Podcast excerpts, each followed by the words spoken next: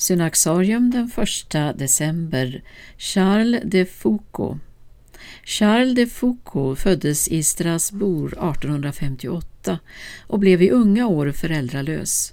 Efter att ha tillbringat tonåren hos välbärgade släktingar och därefter genomlevt en turbulent karriär i armén med ett lättsinnigt liv började han fascineras av arabvärlden.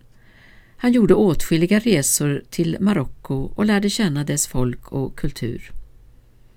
Efter en dramatisk omvändelse återvände han vid 28 års ålder till sin kristna tro som han övergett i tonåren och blev samtidigt medveten om sin kallelse.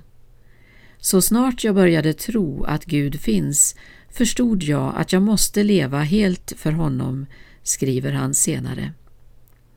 Charles sökte sig till ett trappistkloster i Frankrike där han inträdde och så småningom gav sina monastiska löften.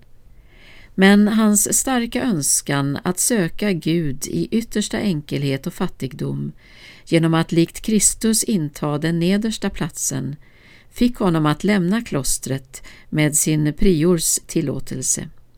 Han blev löst från sina löften och reste först till det heliga landet där han under ett par års tid levde ensam i en hydda i Nasaret och identifierade sig med de allra fattigaste.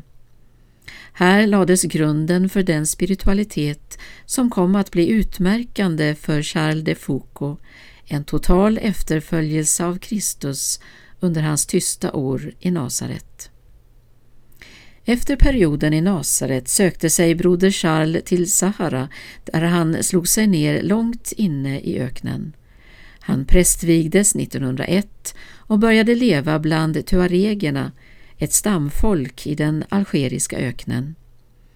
Hans närvaro ibland dem, i stor stillhet, utgjorde ett tecken på den kärlek som omfamnar alla.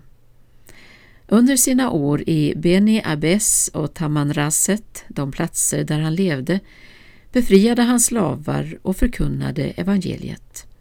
Han översatte evangelierna till det lokala språket och knöt vänskapsband med sina muslimska grannar. Det var i Tamanrasset, i de pågående motsättningarna mellan fransmän och araber mitt under första världskriget, som Charles de Foucault dödades av fientliga tuareger den 1 december 1916. Lev som om du skulle dö som martyr idag, hade han skrivit åtskilliga år tidigare. Broder Charles fick inga följeslagare under sin jordiska vandring. Ingen fanns vid hans sida när han led och dog. Men efter sin död har han fått tusentals efterföljare som valt att omfamna korset så som Charles hade gjort i förvissningen om att de då också omfamnar Kristus som hängt på det. I Charles de Foucaults anda grundade hans efterföljare Jesus små bröder 1933 och Jesus små systrar 1939. De finns idag över hela världen.